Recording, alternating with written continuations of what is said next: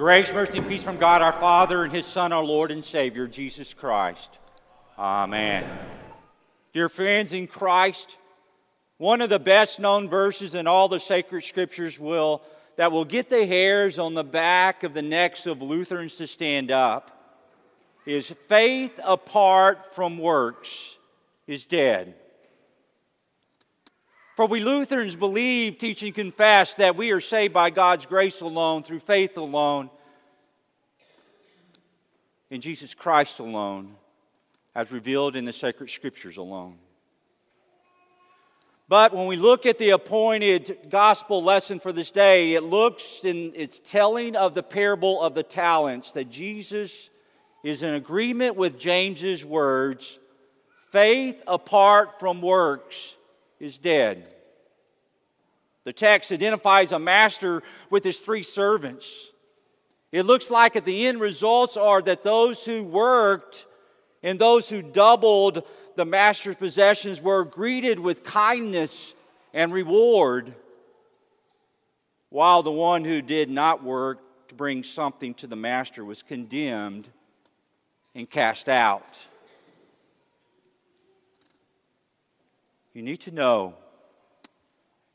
You need to know that it is so easy to take one verse out of context and twist it just a little bit to communicate meaning that is contrary to the writer's original intent. As a pillar of the church in Jerusalem, 30 years after the crucifixion, resurrection, and ascension of his Lord and Savior Jesus Christ, James had witnessed the birth of the New Testament church.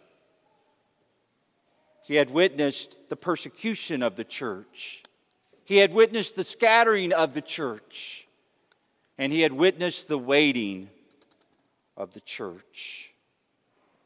Early in 60s AD, God inspired James to send his word in this letter to the people in this dispersion. These words were not intended for the Gentiles. These words were not intended for the unbelievers. These were given to the Jewish Christians scattered throughout the Mediterranean world. As these little pockets of believers dwelling in the midst of the pagan world, James was encouraging them as well as warning them.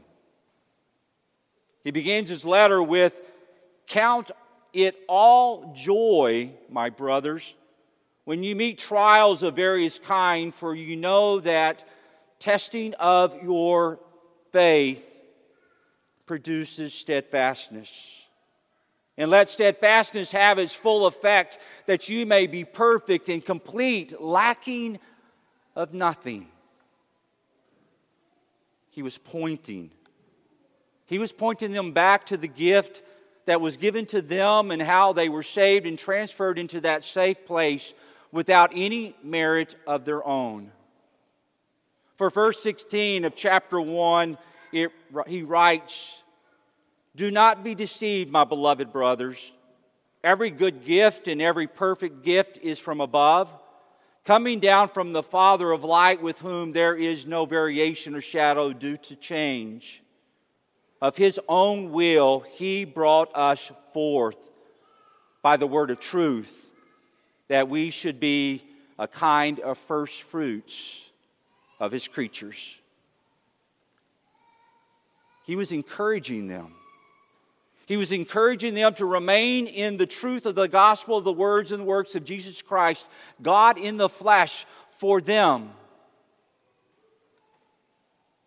With the passing of time, James was hearing and witnessing with his own eyes a drifting. It was a slow, subtle separating and disconnecting of belief from practice. A movement from the church being in the world but not of the world, to be in a church that was becoming comfortable with a belief that was in conflict with this practice that was mirroring the world. But the truth is that belief and practice are inseparable. In truth, doctrine and life are inseparable. The lie is this I am this but I identify or live or dwell as that. Thus, his letter to the Christian churches was reminding and warning them, warning them as they walk by faith of what a Christian life is, as the Holy Spirit works in them and as the Holy Spirit works through them. It was the feast, the festival of Passover. Jesus was on the Mount of Olives with his disciples looking down on the temple of God in the city of Jerusalem. Jesus' teaching and preaching ministry was coming to an end, for it was time for him to fulfill his mission for coming into the world. He knew that before the sun would rise on the next Sabbath, he would be arrested, accused, beaten, sentenced to death, whipped, mocked, and crucified on a cross outside the walls of, of Jerusalem with criminals. The Creator coming into His creation, true God and true man in the person of Jesus, and why this immersion of the Holy One into this corrupted, unholy world. Why? To pay for the sins of the world the price of all people, you and me. By being that perfect substitutional sacrifice, and those who are connected to Him by the gift of faith, He showers upon them His righteousness. And as they bask in the forgiveness of their sins, salvation, and eternal life. For He has defeated sin, death, and the power of the devil upon the cross. But that day would come soon enough. Jesus had so much more to teach his disciples. He had just told them about the parable of the ten virgins. The virgins were waiting with their lamps and oil for the bridegroom to come, but the time of his arrival was unknown and long. Upon hearing the cry, Here's the bridegroom. The five virgins woke up to see that their oil had been expended and their lamps were dark. So they left the rendezvous point to get more oil. While the five others were ready, for they had enough oil for their lamps to light as a light as they welcomed the bridegroom and to follow him into the marriage feast. The bridegroom is Jesus. And the oil represents the faith that continues as it is sustained by the means of grace and thus able to endure until Christ returns. Jesus concludes this parable before he begins today's text with these words Watch, therefore, for you know neither the day nor the hour Jesus knew his upcoming death, resurrection, and ascension. He knows about the rumbling that will occur on the day of Pentecost and his disciples boldly proclaiming the good news about who he is and his gifts of salvation for the world, as well as the 3,000 souls that will be saved upon that day. And of this, it was only the beginning. Jesus also knew that he would be separated from them for a time, and that his disciples would need to wait. To wait. To wait for his return while living in this world. So he tells the parable of the, ten, uh, the, the talents. This parable would be both of an encouragement as well as a warning to his disciples and it's for the church at large, scattered throughout all the world through the generations, which includes you and me as we wait, as we wait for his return, as we wait for his second coming. The obvious is that this man had wealth enough to have servants. This master had these specific individuals serving him on his estate. He personally knew each one of them and provided for their daily needs. Before the master of the estate departed on his long journey, he divided his business affairs and, entrusted it to his servants according to their abilities. Now, don't get lost in the weeds of the number of the servants or the number of talents, but look at the relationship of the servants to their Lord who they served. Upon receiving the talents, the two servants at once immediately began to serve their Lord, even during his absence. But this was not the case with the one. His view of his Lord was different. And it was obvious in what he did with his talents entrusted to him. But what was Jesus conveying in the talents given? It was the recognition that all the resources that the disciples possess are distributed by the Lord of Lords. And since he knows their abilities, he gives the talents accordingly. This includes you, and it includes me. We are intimately known by the Lord Jesus, and the talents have been distributed to each of us. There's no one in the sanctuary this morning who can say, I have no abilities or I have no talents. You have them, each and every one of you given by the Lord. It's true, we have different abilities and different talents. We are the body of Christ, and He is our head. We are different in our intellect, in our experiences, in our skills, in our material possessions, as we serve in the various vocations and the different spheres in which we live. But we are all one in Christ. So during this time of waiting, as disciples of Christ, we live. We live as we walk in the light of His Word. When the scribe asked Jesus, Which commandment is the most important of all? he answered, Hear, O Israel, the Lord your God, the Lord is one. You shall love the Lord your God with all your heart, with all your soul, with all your mind, and with all your strength. The second is this you shall love your neighbor as yourself. There is no other commandment greater than these. And before his ascension, Jesus tells his disciples, All authority in heaven and earth have been given to me.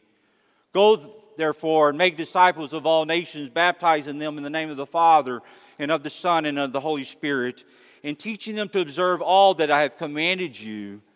And behold, I am with you always to the end of the age. This is the encouragement of Jesus to his disciples. During these last days, between his ascension and his return, and it is to remain steadfast, you and me, to remain steadfast in the gifts of faith given to us and live it. Live it. For the believer, this is not a burden driven by the law, striving to acquire merits to earn one way to heaven. No. No. Absolutely not. This was accomplished by the shedding of Christ's blood on the cross for you. We are able to live it in accordance to God's word as we are motivated by the gospel as the Spirit works in us and through us. I don't got to go to church to hear the word and to receive the sacrament, His sacrament. I get to. I don't got to go to Bible study. I get to. I don't got to support the church in its mission. I get to. I don't got to love my neighbor. I get to. I don't got to use my talents. I get to. You get the point. There is also a warning for those who lack this relationship with the Master, the gift of faith and the, its benefits, and thus disregard these talents and, as given to them from God. The warning is the Master hasn't come yet. This parable is like Peter's words on Pentecost when all the people heard his message. Many of them were cut to heart, and Peter, they said to Peter and the rest, Brothers, what shall we do? And Peter said to them, Repent and be baptized, every one of you, in the name of Jesus Christ for the forgiveness of your sins, and you will receive the gift of the Holy Spirit. For there will come a day there will come a day when our Lord and Savior Jesus Christ returns to earth as the judge, and all people will stand before him. There will be a dividing into two groups. Jesus calls them the goats and the sheep. And the only difference between the two is the presence and the absence of faith. The goats come before him as sinners with the Lord's talents given with life and with this life, both in good and bad, they do. And as they stand before Him with no trust, no faith in His words and works given to them in the promise during their earthly life, He sees no multiplication of His talents. No matter how much good they did, no matter how many millions of dollars they gave away, Jesus sees zero, zilch, nada, nothing. And his pronunciation, his pronunciation is cast the worthless servant into the outer darkness. In that place there will be weeping and gnashing of teeth. Then the sheep will come before him as sinners with the Lord's talents given with this life, upon which there was good and bad in it.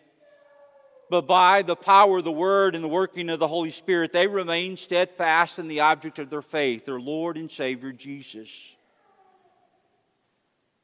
Jesus knows them intimately, and the talents that He had entrusted to each of them, He knows. And when he sees them bearing the multiplication of the talents returned, worked through the Holy Spirit, he sees them as forgiven children of God through his blood shed, and they have been washed, and their talents are perfect and complete. Do these words sound familiar to you? In the beginning of the message, James said, for you know that testing of your faith produces steadfastness, and let steadfastness have its full effect, that you may be perfect and complete, lacking in nothing. On that day, you, me, and all Christians will lack nothing. Nothing. It will be complete and it will be full and we will hear, Well done, good and faithful servant. You have been faithful over a little, I will set you over much. Enter into the joy of your master. So it's true. It's true that good works play no part in our salvation. But it is also true that the Lord works in and through us for His glory and for the good of others. You and I are blessed. You are, and I are blessed to bless others with the talents in which the Lord has given to each of us. Thanks be to God. The peace which passes all understanding, keep your hearts and minds in Christ Jesus our Lord. Amen.